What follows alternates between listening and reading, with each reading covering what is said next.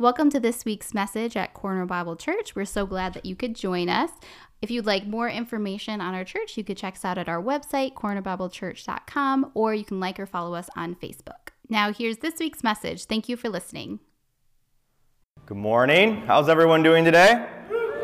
Awesome, awesome. Well, my name is Pastor Davis. For those of you who don't know me, I am one of the teaching pastors here at Corner, and I'm excited. We get to open up God's Word together on Palm Sunday here together. So if you have your Bibles, please open them up. We're going to be in Luke chapter 19 today. Luke chapter 19. We're going to be focusing in on verses 28 through 44 this morning. 28 through 44. And this is the first week of April. Did anybody sneak up on them at all either? I, I totally snuck up on me uh, this week. I'm like, I have no idea how we got here, but here we are. Um, but over these next couple weeks, uh, we are going to be finishing up our Mosaic series together. We're coming very rapidly to the end of the book of Luke here. And this week, uh, we are going to be walking through the story of the triumphal entry. Uh, Mike talked about this a little bit uh, when, in the worship set here, but we're walking through this time when Jesus is coming into Jerusalem for his last official week of ministry, and we get to celebrate that this week. And uh, as we were kind of talking about how to end the book of Luke, and we're corresponding with uh, Easter and all these other things, we thought it'd be kind of interesting to do something a little bit different this year as we go throughout Holy Week. Because what Triumphal Entry does is that it kicks off Jesus' last week of ministry. Right, we all know that starts on Sunday here, and on Friday, on Good Friday, uh, we celebrate Christ's death on the cross. Sunday, we celebrate his resurrection. But there is this whole span in between of Jesus' last week of ministry.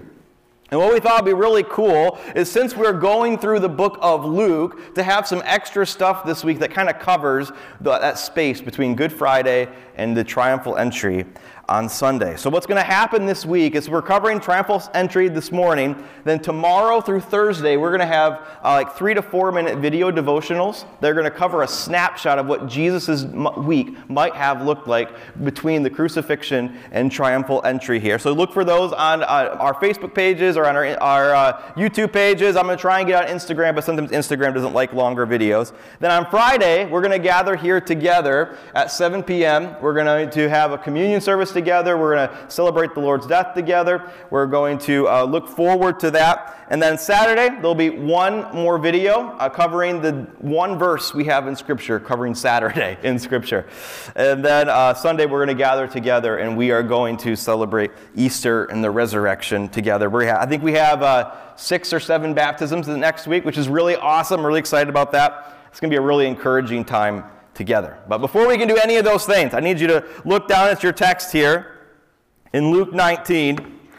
We'll be looking at verses 28 through 40 this morning. Jesus is on the road to Jerusalem here. And it says this And when he had said these things, he went on ahead, going up to Jerusalem. When he drew near to Bethphage in Bethany at the mount that is called Olivet, he sent two of his disciples, saying, Go into that village in front of you, where on entering you will find a colt tied on which no one has ever yet sat. Untie it and bring it here. If anyone asks you, Why are you untying it? you shall say this The Lord has need of it. So those who were sent away found it just as he told them. And as they were untying the colt, its, its owner said to them, Why are you untying the colt? And, the Lord, and they said, The Lord has need of it. And they brought it to Jesus, throwing their cloaks on the colt, and Jesus sat on it. And as they rode along, they spread their cloaks along the road. And as he was drawing near, uh, uh, drawing near, already on the way down the Mount of Olives, the whole multitude of his disciples began to rejoice and praise God with a loud voice for all the mighty works that they had seen, saying, Blessed is the King who comes in the name of the Lord. Peace in heaven and glory in the highest. And some of the Pharisees said to him, Teacher, rebuke your disciples. But he answered them, I tell you, if these were silent, the very stones would cry out. Let's pray together. Father, we want to thank you for this morning. God, we want to thank you for everything that it represents today. That this is the beginning of the end of your time on earth at that first time. That you came in with singular focus. You were going to walk in obedience to your Father and die for us. Father, I want to pray for us this morning as we approach your word. We know your word is good. We know your word is never going to return void. We want to lift our hearts up this morning. That there's anything in us, if there's any distraction in us, if there's anything that leads us away from you in this moment, that you help us look away from those things and focus on you. That we focus on your word, what you have to say.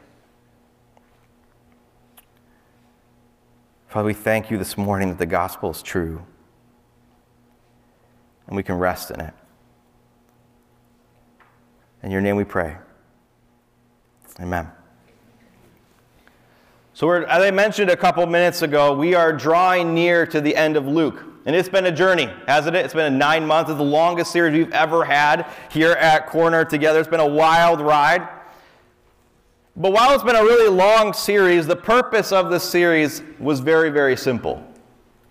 The purpose of this series was for us to answer and ask ourselves one single question, and it's a question you hear at the beginning of that video over and over and over again for every time we have watched that video. And that question is Who is Jesus? Who is Jesus? Because the answer to that question for every single one of us is probably the most important question we can ask ourselves. Probably the most important thing that we can ask.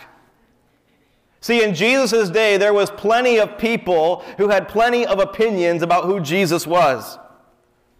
There was plenty of people who thought uh, Jesus was a threat to the status quo.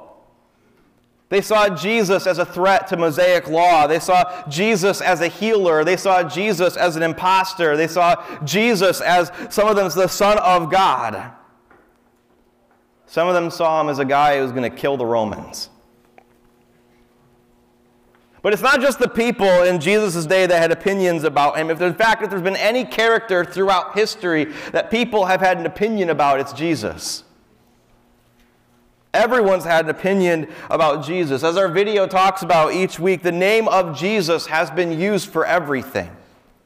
It's been used as the, uh, the name to build hospitals off of. It's been used as an excuse to treat people horribly. It's been used as an excuse for the Crusades. It's been used for all these different things. Because everyone has an opinion about Jesus. Even fast forwarding to today, I have many, many friends that would have very, very different opinions about Jesus. I have some friends that would call Jesus God. I have some that would call him a lunatic. I have some that would have called him a very good teacher or somebody that just wanted us to all get along or love each other. I have some people that thought he was a really good, uh, he was a really good political activist. So when you boil Jesus down, he has been the subject of hijacking. What we typically do is we make Jesus this something, this guy that w- attaches whatever agenda we want to attach to. Whatever we're for, we can make Jesus for. He's been the subject of hijacking. And I think if there's one thing clear that uh, Jesus makes him clear for himself throughout the text here, or that I hope has been clear throughout this series, is that you and I, we don't get to define Jesus. The Pharisees that were uh, accusing him of things don't get to define Jesus. My friends don't get to define Jesus. I don't get to define Jesus. The demons in the gates of hell do not get to define Jesus. Jesus defines Jesus. His mission defines who he is. And throughout our text, as we've been reading through the book of Luke, we've seen him define himself as many things. And this morning, we see him define himself as the rightful king. In fact, take a look down at your text with me in verse 28. It says this And when he had said these things, he went on ahead, going up to Jerusalem. And when he drew near to Bethphage and Bethany at the mount that is called Olivet, he sent two of his disciples, saying, Go into the village in front of you, where on entering you will find a colt tied, which, which no one has ever yet sat. Untie it and bring it here. If anyone asks you, Why are you untying it? you shall say this The Lord has need of it. You see here that Jesus has just got done teaching. In fact, if you look at the passage above this one, he has been uh, telling a parable. And before that, you see he was talking to Zacchaeus, you know, the little guy in the tree that was trying to see him in the crowd. Yeah, that guy, right? He was doing all these things. And what, was, what, the, what the journey of that whole passage was, was his journey from where he was teaching in the wilderness to come teaching in Jerusalem, right in the town square. That's what's happening. And he's been making his way towards this final week of ministry. And it says, the text says here that as they draw near to Bethany and to Bethphage, which are towns on the way to Jerusalem, he says to two of his disciples that when you go into town, I need you to go ahead of us here. You're going to find a colt that's tied somewhere. I need you to grab that colt, untie it, and bring it back to me. And if anybody questions you, just tell them I need it right? Uh, anybody think it's a kind of a weird request by Jesus right off the offset here, right? It'd be kind of like if you and I are kind of hanging out downtown Allegan, I tell you, hey, go up, go to the Pizza Hut parking lot. There's gonna be a moped there. I need, I, I don't want to walk anymore. Can you just please grab that for me, right? That'd be kind of a weird request, right? But there's something d- deeper happening here. This is more than just Jesus' feet are tired and he's ready to take his feet off the ground, right? There's more that the, the more than happening here. There's prophecy tied to this verse. There's hundreds of years of history tied to this verse. See, if you go back all the way to the book of Zechariah, which is written probably 500 plus years before this event takes place, in uh, chapter 9 of Zechariah, verse 9, he's prophesying about the, the Messiah that's coming. And it says, Rejoice greatly, O daughter of Zion. Shout aloud, O daughter of Jerusalem. Behold, your king is coming to you. Righteous and having salvation is he, humble and mounted on a donkey, on a colt, the foal of a donkey. See, there's something bigger at play here. There's something bigger than just Jesus needing a break. There's prophecy attached to this, there's anticipation attached to this. In fact, if you look across the entire Old Testament, there's like 450 prophecies of Jesus coming to be the Messiah. And in fact, if you look throughout the whole uh, New Testament, you see 300 of like 30 of those that he fulfilled in his first like ministry when he was on earth. And the other 130 refer to uh, when he comes again in the second coming. Prophecy after prophecy after prophecy. And this is another one of those. The text continues. So then, uh, those who were sent went away and found it just as he had told them. And as they were untying the colt, the owner said to them, Why are you untying the colt? And they said, The Lord has need of it. And they brought it to Jesus, throwing their cloaks on the colt, and they, Jesus sat on it. This is the disciples, they go and get the colt. They find, they go into town, they find it there, probably by the Pizza Hut, right? And they go find it, and they're like, oh, well, here we go. Let's go grab it. And the owner comes out, and he's like, why are you taking my colt? Like, what in the world's going on here? And they, the Lord needs it. And the guy's like, all right, I guess. We don't see any fight take place there, right? There's no throwing hands over this thing. They take it. It says, when they put their cloaks on it, Jesus gets on the colt. They walk into Jerusalem just as the prophecy said. The king is coming. Salvation is coming. Redemption is coming. In fact, take a look down at your text here. It continues. And as they rode along, they spread their cloaks on the ground. As he was drawing near, already on the way down the Mount of Olives, the whole multitude of his disciples began to rejoice and praise God with a loud voice for all the mighty works that they had seen, saying, Blessed is the King who comes in the name of the Lord, and peace in heaven and glory in the highest. And some of the Pharisees told him, Teacher, rebuke your disciples. And he answered them, I tell you, if these were silent, the very stones themselves would cry out. The scene here is crazy. It starts out probably pretty small as Jesus and his disciples are coming into the city, and his disciples are laying their cloaks down in front of Jesus as he's going out of a sign of respect. There's all of these people, these multitudes of people that come, start gathering around. They start seeing Jesus. And here's the thing there have been way more people right now in Jerusalem than ever before because of the Passover. This city is packed. Everyone's present. And all these people that are present are the people that have been hearing Jesus out in the wilderness teach. These are the people that have been out in the small villages hearing Jesus teach, probably family members of those who have had family members healed by Jesus out there. And now they're all here and they see this guy coming. This guy that has so much social, so much uh, uh, mythos around him, that all this guy, they've heard so many things about this guy, and they all are gathered around and they're laying down palm branches, where, where we get Palm Sunday. They're laying down cloaks, they're shouting, they're saying, Blessed is the King. He's here. He's here. And specifically, the text says in one of the other uh, parallel passages, Hosanna. Hosanna in the highest, which literally means save us, is taken from Psalm 118. Save us. Because deep down, what these people believe that Jesus was coming to do, they're so excited because what they believed was that Jesus was going to set them free from the Romans. They believed that when Jesus got into town that he was going to wrestle up an army and they were going to go take down the strongholds of all these Roman centurions that have been holding, holding them captive for generations. That's what they believed. See, the situation here is ultimately they didn't want a king that was going to set them free from their sin. They wanted a king that was going to set them free from their circumstances.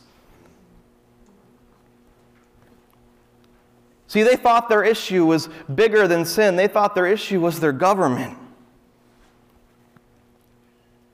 They didn't think about their biggest issue being the stuff that goes on in us. See, when it came down to it, the people that are welcoming Jesus in are very, very interested in dark days ending. How many of you go through dark days? You're very interested in dark days ending, right? Every single one of us. They were very interested in circumstances changing. They were interested in difficulty and uncomfortableness being away, being done, being in the past. But they were not interested in being saved from themselves. They were not interested in a Savior who was going to set them free from their sin. See, they wanted a king who would remove the difficult circumstances, but they didn't want a king who could redeem those circumstances. And church, as I was like studying this passage this week, and I was looking at this crowd of people shouting Hosanna and all the cha- to change their circumstances rather than their heart, I started seeing my face out in that crowd shouting Hosanna, right? I started seeing the American church out in that crowd shouting Hosanna, right? Because how often do we do this too? How often do we cry out, not because we're ready to change, not because we're ready to grow, not because we're ready to be different, ready to accept Jesus, but we want the situations or the difficult stuff to go away? See, the deep down thing here for the people that are welcoming Jesus was they wanted to use God's power. They wanted his authority. They wanted his ability but they didn't want to count the cost. And, church, it's so much like us so many times that we call out to Jesus to change our circumstances. And that's okay if we do. I think he wants us to call out in those difficulties. Jesus called out in John chapter 17 Father, there's any other way to do this. Let's do it that way, but not my will, your will. It's okay to cry out. But oftentimes we forget that not sometimes God wants to redeem us in the midst of the discomfort. In the midst of the discomfort. See, in fact, the entire gospel is proof that God can redeem our worst scenarios. See, Jesus knew that uh, all of this praise that he was receiving right now was temporary. He knew it was temporary. All these people that were shouting Hosanna right now on Friday were going to be shouting crucified. All these people were going to turn on him. He knew that. He knew that all, all these people were going to go the other way. He knew that he was a lamb that was walking to his death, that when those gates shut behind him, that was the last time those gates were going to shut for him. He was walking into a cage. This was it. Everything that he'd been preparing for, everything that he had taught about, everything that had been coming up to this moment, it was here. But he slid his chips all in. He knew the Father called him to obedience, and he slid his chips all in. And see, the reason why Jesus was able to do that, the reason why Jesus was able to go all in in this moment was he, because he knew that even though the situation was going to be dark, even though it was going to be difficult, even though it was going to cost him everything, even though he was, he was going to die in this moment, he was going to be separated from his father, he was going to bear the weight of every single one of our sins, even though all of that was going to happen, Sunday was going to come. God was going to bring redemption out of it. God was going to bring life out of it. God was going to bring hope out of it. That the bad situation wasn't the ending, but it was soil for a brand new beginning. That's what was going on. See, that's the point of what God is doing. God does this over and over and over again. That God is not a God that just sweeps bad situations, sweeps our sins, sweeps our difficulty under the carpet like they never happened and tells you to move on and forget about it. That's not the kind of God that He is. That's not God. That's not gospel. That's not a redemption. That's passivity. And God's not passive. God's not passive. See, what Jesus is doing by walking this road to Jerusalem is he is showing that God takes our worst situations, our deepest depression, our worst case scenarios, our deepest anxieties, and he can make something beautiful out of them. He can make redemption happen. Not because we're awesome. How many of you admit we're not awesome? I'm not awesome but because of His grace, because of His ability, because of His power, because of the story He's telling. See, despite what the Jewish people believed as Jesus walked their streets on this day, it wasn't their circumstances that needed to change. As rough as they were, God was going to judge the Romans one day, and God judged the Romans one day. But their deepest need at that moment wasn't their circumstances. It was them. Jesus wanted to change them. In church, the, the same is true often for us. It's not often our circumstances that need to change, it's us. See, God can use our broken situations. He can use the horrific things that happen not because he calls them good, he does not call them good. But he can bring redemption, he can bring hope. He's that strong. So, being really vulnerable here, if I can be really vulnerable for a moment, there's been a lot of times over the last few months for me that I've asked God to change my circumstances. There's been a lot of times over the past few months that I've said, God, make this stop. I'll be honest with you, I never thought that I would be the main teaching pastor at a church. Ever. That was never in my five year plan or 10 year plan or anything like that. It's never a responsibility I've wanted. I never would have applied for that job. And there's been many times over the past several months that as I felt the weight of this, I felt the responsibility of this, the heaviness of this,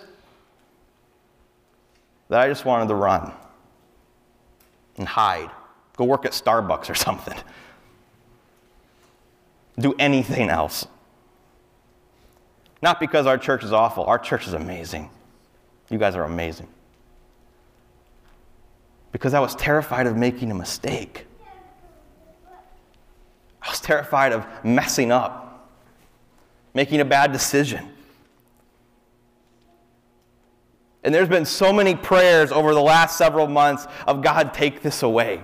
I don't want this. I can't do this. I can't do this thing. Because along with that came every insecurity, every fear, every depression from my past, right? That we attach to ourselves a lot of times. All those things came with it. But I want to tell you something. It was in that. It was in that that God showed up. He said no to every one of my prayers to go away work at Starbucks, okay? He said no to all of those. He said, Davis, this may not be the circumstance you would have chosen for your life. This may not be your five year plan. This may not be what you wanted to happen, but it is the circumstance I'm going to use. And ultimately, what God said in those moments was, Davis, it's not your circumstances need to change, man. It's you. It's not your circumstance that need to change. It's you. I'm redeeming you. This is part of it.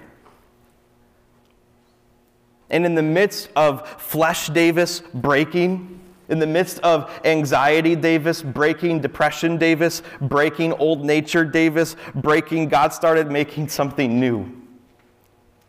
And I'll tell you what, it was painful. It was awful. It was hard.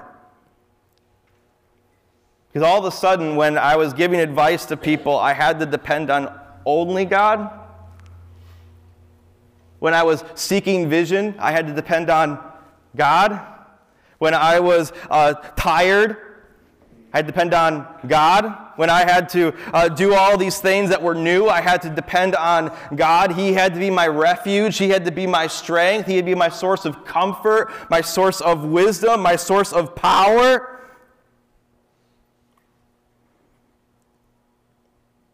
So was so cool was in the midst of that brokenness, in the midst of those insecurities, God built a renewing in me that I never would have experienced if I hadn't gone through this. Growth that I never would have had ever in a million, million years. All because God refused to make my life comfortable. He refused to make it easy.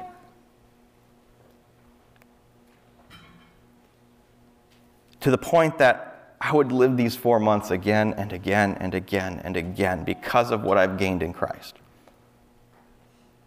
Every single time. Because right now, what I've been gained is so much better. And I don't say that to toot my own horn. Please do not misunderstand me with that. But what I am saying with that is God can redeem your situations.